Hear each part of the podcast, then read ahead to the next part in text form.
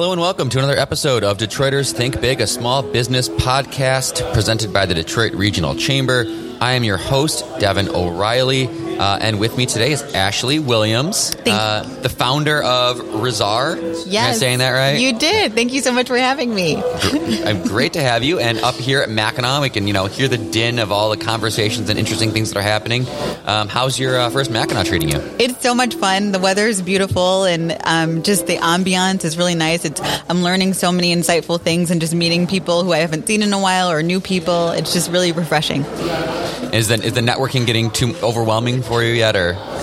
No, not yet. It's like I keep kind of retreating back because I'm somewhat introverted or a lot introverted, so I keep going between being extroverted and holding back a little bit. So turning the switch on and off. Yeah. Right? So tell me about. I mean, the name of the company is not immediately indicative of what you do. So first, I want to get a little bit of background. So what's your kind of background story, and how did you come to found Rezar? Yeah, so I actually have been involved in journalism since I was 14. I went to Lathrop High School, and they had a TV studio there, which I fell in love with journalism, didn't even know what it was, and so naive in the fact that I didn't know you could do that as a career. And then my television advisor was like, yes, you could be a news anchor. I was like, oh. So I went to study at the University of Southern California. I did a whole bunch of different internships, but at the same time, I kept going into this issue of seeing my peers struggle with getting opportunities on campus and also with just getting more ways to build their portfolio. And then, granted, I was usually the youngest person in the newsroom once I got into my career, one of the younger people. I also usually was navigated towards helping the interns get opportunities, or they would come to me and be like, Ashley, can you help me build my portfolio? So as I was in this era of just seeing this issue, I thought there has to be a way where these young people can get opportunities to get paid doing what they love, to build their portfolio, and to get real world experiences. So Rezar came into the idea. My background, I also speak Spanish, and I love the idea of the ripple effect. I became fascinated with water ripples when I was building the very beginning. And so I wanted to find a word in Spanish, Rezar, which means to ripple, and then I kind of changed the spelling because the domain was not available. Oh, okay. Yes, and that's right. And that's where it came in. I was you led me right into that question about the name of the company. So that's how it comes. Yeah. Okay. Yeah, very cool. So you said you went to USC. What brought you back here? Well, honestly, so once I was in Virginia, my last job was with USA Today, and I was kind of getting started in that ecosystem of startup. And not that anything was necessarily wrong with it, but I realized I really wanted to be at home. Economically speaking, it was better. The community for me, it just felt more homey. And so once I was in the process of thinking about coming home, came back home, saw all the development with Tech Town and just the entrepreneurial ecosystem in and of itself, I was like, you know what, I'm going to come back here because I really want to make an impact here, being that I'm from here, and it just made more sense. So on that point though, what about Michigan? What about the Detroit area really made you feel like you could be more impactful? Speak a little bit to kind of why here. Yeah. Well, there's something about the people here, I have to say. Everybody is very inviting, welcoming. Everybody wants to help everybody to succeed. And I think when you're in other ecosystems, no offense to them, but I think sometimes there can be so much going on, or it's kind of crowded. I was thinking about maybe going back to LA, and we do have team members in LA, like my CTO is, or I was thinking even with DC, it just felt very broad and almost too overwhelming, in fact. When Michigan, it just kind of felt just right, where it was just enough of a lot of people being here, but enough of community where people were really vying for the city to come back, and everybody trying to use their passions, their gifts, things that they really wanted to contribute towards that community. And I felt like, why not contribute what I want to do, Rezar, into that community too. Interesting. So you talked about your team. How big is your team now? So there are 5 of us now. We are in the process though of transitioning, but there were a couple. Yeah, we now to 5 people, but we're in the process of growing the team. Now, when did this go from a side hustle to the main thing, what you're all about? Well, I have to say, probably once I got my first large contract with a medical company, and that really shifted everything for me around even the revenue model. That's when we first got into Tech Town's incubator, and that's really where the switch kind of was okay, let's move forward now. And are you continuing to grow? Are you going to add new team members? Yeah, so right now we're just gearing up to officially go into our fundraise. I know I've been preparing for that for like a little while, but really now. We've been also growing in terms of customers as well, and also from that really realizing too, because we did have a larger team, but I realized though as we're shifting towards not really focusing so much on like the millennial and Gen Z creator, but all creators, and making it more of a broader landscape in terms of also the technology that we're building in the company. So we're really, it's kind of like a rebirth really of the company. Interesting. So is there an ideal customer for you, or is it kind of, you know, you'll work with anybody, or does somebody kind of fit the profile of you know, they would be perfect to work with you? Yeah, right now our focus really is on larger companies like Fortune 500 companies, larger entities. But as we grow out, or like the Unilevers, Procter and Gambles of the world. But as we grow the technology and also build out what it is that we're doing, we want to be able to work with of any company of any size, so that whoever needs content, whatever company needs content, they're able to get it. And also even individually, because we realize now we literally are walking personal brands, and so many people just need help with creating content on their own, regardless of even just having a business. So we really want to be able to help everyone in all businesses of all sizes with getting content as they need when they need it. Awesome. So, you know, you talked about working with Fortune 500 companies and large companies. For those people who maybe are looking to do that, or struggling with doing that, what have you found success in, or what advice would you have for kind of getting in front of those decision makers at large companies? Yeah, you know, I think sometimes we kind of, or at least I'll say personally for myself, you don't really realize the gifts that you have to offer all the time. Like you think you kind of do, but then you realize as you're moving forward, the gift that you really want to focus on is exactly what the company needs. So don't neglect that, and don't think little of that, because I think sometimes it's intimidating to go into companies or to contact like a CEO or a person of leadership, which I highly recommend too, because that also goes into that decision-making process. But just to not think little of what it is that you have to offer, because everyone starts somewhere, every company starts somewhere, but the secret sauce that you have is exactly that secret sauce that they need. So just be bold in that and confident in that. So you would be more on the side, or advocate for, you know, going straight to the decision maker. Yes, always. Because then usually that's when you usually get filtered a little bit back down, but it always comes down to that person, because they're really like the representation of the company, and getting their buy-in is, I think, so powerful in order to really get that business, or to get the entire buy-in of other people. So talk about, you talked a little bit about it, but let's talk about the future of Rezar and what that holds. What are you looking to do in the next year or so? Well, definitely rebuilding out the platform. Also, expanding to working with more larger entities, expanding the team. We have, of course, like the whole product roadmap down, but we really want to build technology to help with analyzing content. And so the main goal now is to focus on just the idea of bringing the concept more to life, and also helping content creators. So growing our content creator network. We have almost 6,000 content creators now, but getting that even larger, and also getting to work with more colleges, spreading on college campuses more too across the country, and then eventually even more internationally. So now I have a question for you as a millennial, and I feel like you're in touch. You might be a millennial too. Yes, I am. Yep. But you could fool me and be a Gen Z. I don't know. I love that. Thank you. But more of a Gen Z question. So, talking about content creators and platforms, what are the platforms that seem to be finding the most success now for content creators? I mean, it seems like it's shifting all the time. I don't feel like it's Facebook anymore. Yeah, you're so right. I mean, I think right now TikTok is definitely getting a lot of edge, especially I think the feedback loop around it, because there's so many more authentic conversations. And I think between everything that's going on in the world, so much of our generation, the millennials or even Gen Zers, they want authenticity, and they also want, I think, a lot of positivity, or at least where they're able to engage in more insightful, meaningful conversations. And TikTok is doing a really great job at that. Of course, there's also Instagram. It's funny, we don't really hear that much about Snapchat now, but I still think that they're relevant. And also even more so now at LinkedIn. I think LinkedIn is definitely putting a lot of things within their infrastructure around like hosting lives, or even the creator modes that they have. They're trying to really grow their creator network so that professionals can get into building their personal brand more. And I think that's really smart because, like I said, at the end of the day, we're all literally walking around with our own personal brands, you know, so better for the person who you are to really start vocalizing that more. Now, do you have to think about that, though? Because if you're creating content for TikTok and you're creating content for LinkedIn, I feel like you have to really know the audience for each of those, and you can't put the same content on both. You have to put more of a LinkedIn type of content and a TikTok type of content. And those are different, right? Yes. I think for the first starter, or like if you're still like getting going, I think it's appropriate to, you know, put the same amount or the same type of content on all of them. But eventually, though, as you're finding your voice in your audience, yes, definitely cater towards looking at your metric to see what types of content is doing better on TikTok comparatively to LinkedIn or even Twitter now, especially since Elon got so much buzz around it. It's kind of, you know, it's getting more buzz again.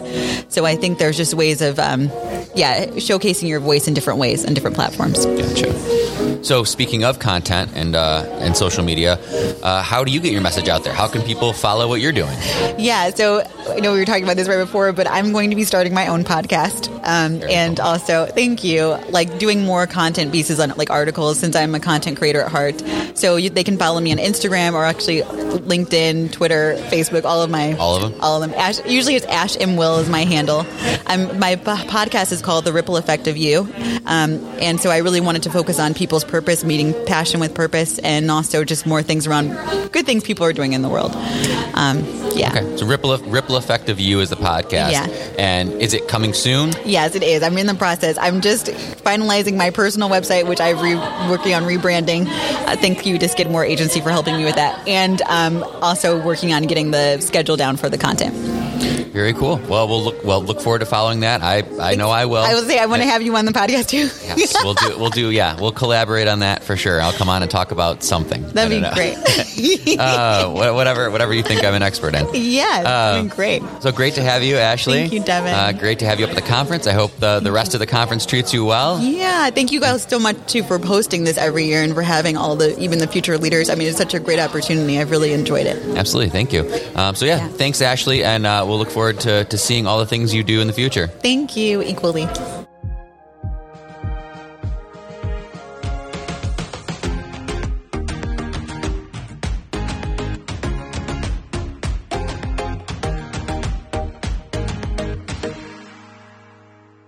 With me today is Will McCoy of Vehya. We're hanging out at the Mackinac Policy Conference. Will, how you doing? I am extremely excited. It's like drinking through a water hose right this minute. So much to do. What are your first impressions at Mackinac Policy Conference? You know what?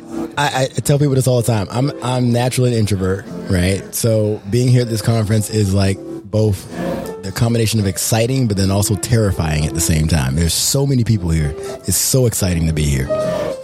And I appreciate you guys, Mitch Otto and everybody else who brought us here. Absolutely, yes. It is drinking from a fire hose for sure. So let's talk about, I think, you know, of many of the companies that are represented at the conference, Vehya may not be well known yet, but I think it will be soon. So why don't you tell me a little bit about, first, kind of how you got to this space. So what's your background and how did you come to found Vehya? Yeah, so it's very interesting. I'm not an electrical engineer or anything else like that by trade. What I used to do is I owned a real estate firm. We did property management. I started off with $1,800, right? Grew it to 200 units. But we had to do a lot of project management, so a lot of working with contractors and things like that. And then about 2 years ago, during the pandemic, my wife and I decided to move back to Michigan because she's from this area. We did the whole dealership thing. We bought into the dealership. We decided to be entrepreneurs. I did not have the same passion for selling cars as I did real estate. But what did happen is as people were going, specifically dealers were going into the EV agenda, they had to transfer over. Then what we would do is we would go out and help them. And so a lot of dealers know that I love EVs. They started asking me, hey, look, we got these EV readiness agendas. What should we do? And so it started out very informally, like me kind of like saying, hey, look, you got to put in these type of chargers for your vehicle. Here's some sources. And then we turned it into a business because we saw the need. Project management, I had been on that space already through real estate. and working with electrical contractors is very similar. So talk about that difference, because I think EV is still something that people are trying to understand how that whole process and setup works. So you're not building the chargers per se. You're not building the infrastructure. You're more on the kind of maintenance and technician side? Correct. So we when you think of infrastructure, infrastructure does include also the workforce, right? So we do is similar to our investors like to say we're like Uber, right? So we're like Uber, but for EVSE or anything electrification. We actually train the workforce that is going to install chargers or service chargers. As it starts to ramp up, right, we're going to be the guys that move these people around very efficiently to make sure that we get this infrastructure in. Okay. And without divulging too much, what's kind of your secret sauce? Why do you feel like Vehya has the leg up or is the right company for this space? Oh, Devin, we don't have any secret sauce. No, I'm joking. So all companies have to have a secret sauce. Our secret sauce is that what we do is we essentially automate this process, right? So we take out a lot of the human error that could possibly happen, take out a lot of the bottlenecks. And what we do is we make it very easy for both our customers who are electricians, but then also our customer who's a consumer who wants EV chargers installed to get this done in a very efficient way. And so through that, we imagine, like right now we're at a 2% adoption rate. I'm sure most of you guys can imagine dealing with contractors can be super stressful, right? You can imagine what would end up happening if we had millions, or when we have millions of customers with needs for electrification, how we're going to have a process that's very, very succinct, very simple to use. So is it more on the B2B side then for you than direct to the consumer as far as your product or, what you're doing? So here's where we're unique, right? What ended up happening, so we'll go back to the dealers. When we were working with the dealers and getting their EV chargers installed, the next thing they would ask us is to say, hey, look, can you help out our customers, right? And so we would say, yeah, we can help out your customers. So then we actually end up being both B2B and B2C. And it works really well because it's a nice handoff from the B to then their customers, their consumers who need that as well. Interesting. So let's talk about Michigan. So, you moved back from, was it Washington, D.C.? Yes. And you came to Michigan. You said your wife's family was from here. I feel like the EV climate is really growing. EVs are becoming huge. Several automakers have committed to either making the majority or all of their fleets EV in the next few years. So you're riding a wave here in a sense. Is Michigan a good place for that? Is Michigan a good place for EVs and what you're doing? Is this a real question? I got to ask it, of course. So, yeah, I believe that Michigan is the perfect place for it, right? We're a Detroit-based startup, right? So I believe that, this is Motor City. This should be the biggest place for EVs. I think our job is to try to help that facilitate that to happen, right? So what we're doing right now is we're making sure that we're working with OEMs, utility companies, EVSE, OEMs to make sure that they can go ahead and get that infrastructure pushed out as quickly as possible to keep Michigan on the forefront of electric vehicles. Well, let me ask you this and follow up. What could we be doing better, either from a business standpoint or a legislator standpoint? What could we be doing better in this area? These are really good questions, Devin. That's why I do this. Well, you're not the first person I've interviewed. So there are a lot of states who are doing really well at pushing new companies, right? I don't necessarily call it a startup because we have revenue and things like that. We have customers. But encouraging the atmosphere of innovation could be done better in any state, specifically like California did this, right? Salt Lake City did this in Utah, right? Houston is now doing this. Austin is now doing this. So I think we're on the forefront of EVs. We should be. We should also be saying, hey, look, this is why you come to Michigan. Obviously, we are the automaker, right? We are a tech. We're moving into the tech space. This could be a tech incubator for all things EV. Interesting. Well, I hope that's the case. And then we talked about this a little bit off the air, but there's a whole workforce development angle, and you've alluded to it too, but that stuff we've heard at the conference. Workforce development will be kind of something that that we'll continue to think about and training that workforce of the future. How do you think you can move that needle in your own way in terms of training the workforce of the future and, you know, advancing the workforce development agenda of Michigan? So specifically for where we are, right? We work with a lot of electricians, a lot of electrical contractors in putting in EV infrastructure. A lot of people don't like to hear me say this, but there's an easy way that we can create the workforce for the future, especially in this space. It doesn't require them to go to lengthy schools or have four-year degrees. In fact, I mean, it's better that they don't, because they can get out in the field and actually start doing work. So what we do specifically is very simple. We have this group of electricians, right, who are getting older, and about 30% of them are going to be looking to retire in the next 10 to 15 years, right? We have these young people who are looking for what's next in the future, right? And so literally what we do is we easily place them in trucks, per se, with these electricians who want the help, right? Because they need the help. They're a skilled labor. There's a shortage of them.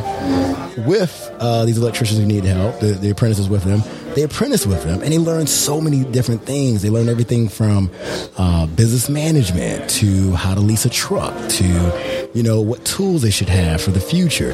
And they're also getting hands-on experience. Now, they do have to take some courses right along the way through the community colleges, but what is great about Michigan is that you guys offer these courses, or we offer these courses for free for them, right? If they come out of high school, whatever it may be.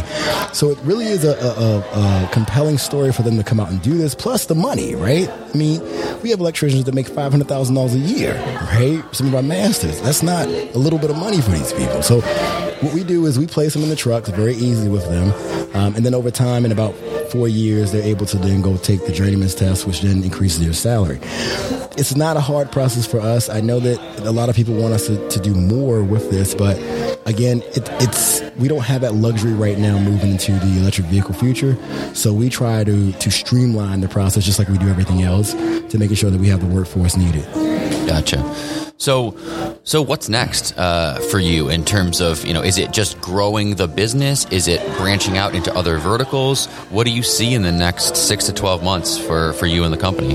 Yeah, so one of the things that we're looking at is that we're moving, and I'm going to coin this phrase, right? The electrification of things, right? So EOT, right? Everything is going to become electric at some point in time, right? Until we find some other source, everything's going to be electric. So what we need is people who can do and service these different models, these different products on different platforms or whatever it may be. What we want to do is we want to be the platform that allows people to do that. So if you have an EV charger, we can do that. But if you're also looking at battery storage, we can do that. And then we can also do things like solar as well. Making a process to sustainability and electrification very, very simple for the customer, for the consumer, but also for our partners, OEMs as well. That's the future? That's the future. So let me wrap up with this. How did you come up with the name? Vehya. Yep. So if you look at our name, we have the word both vehicle in it, right? And then like the American word Vehya, right? We consider ourselves the connection to the all-electric future. How long did it take you to come up with that name? Was that? Do you think it sounds like you put some thought into that? But. I did. I also have a marketing degree, so I spent some time in marketing. And as an entrepreneur, you always got to think of like quick ways to think of like quick quirky things to do, and so that's how I came up with the name. Okay. So how can people connect or learn more about Vehya? Yep. So you can go to www.vehya.com, so vehya.com. And there you will learn about what we're doing as far as workforce development, what we're doing in Michigan. There's actually an example of a young man named Delante on there who we actually placed with electrician. He's doing the apprenticeship program now. And then you can also get your charger and get it installed pretty quickly. You can do that directly via the website? Correct. Very, very cool. Well, it was great to talk to you. Hope you continue and enjoy the rest of your Mackinac Policy Conference, yeah. And wish you the best. And we'll follow your journey. Thank you, Devin. Really appreciate it, man. You've been awesome. And thank you, Craig, for letting us on. Talk to you soon. Yeah.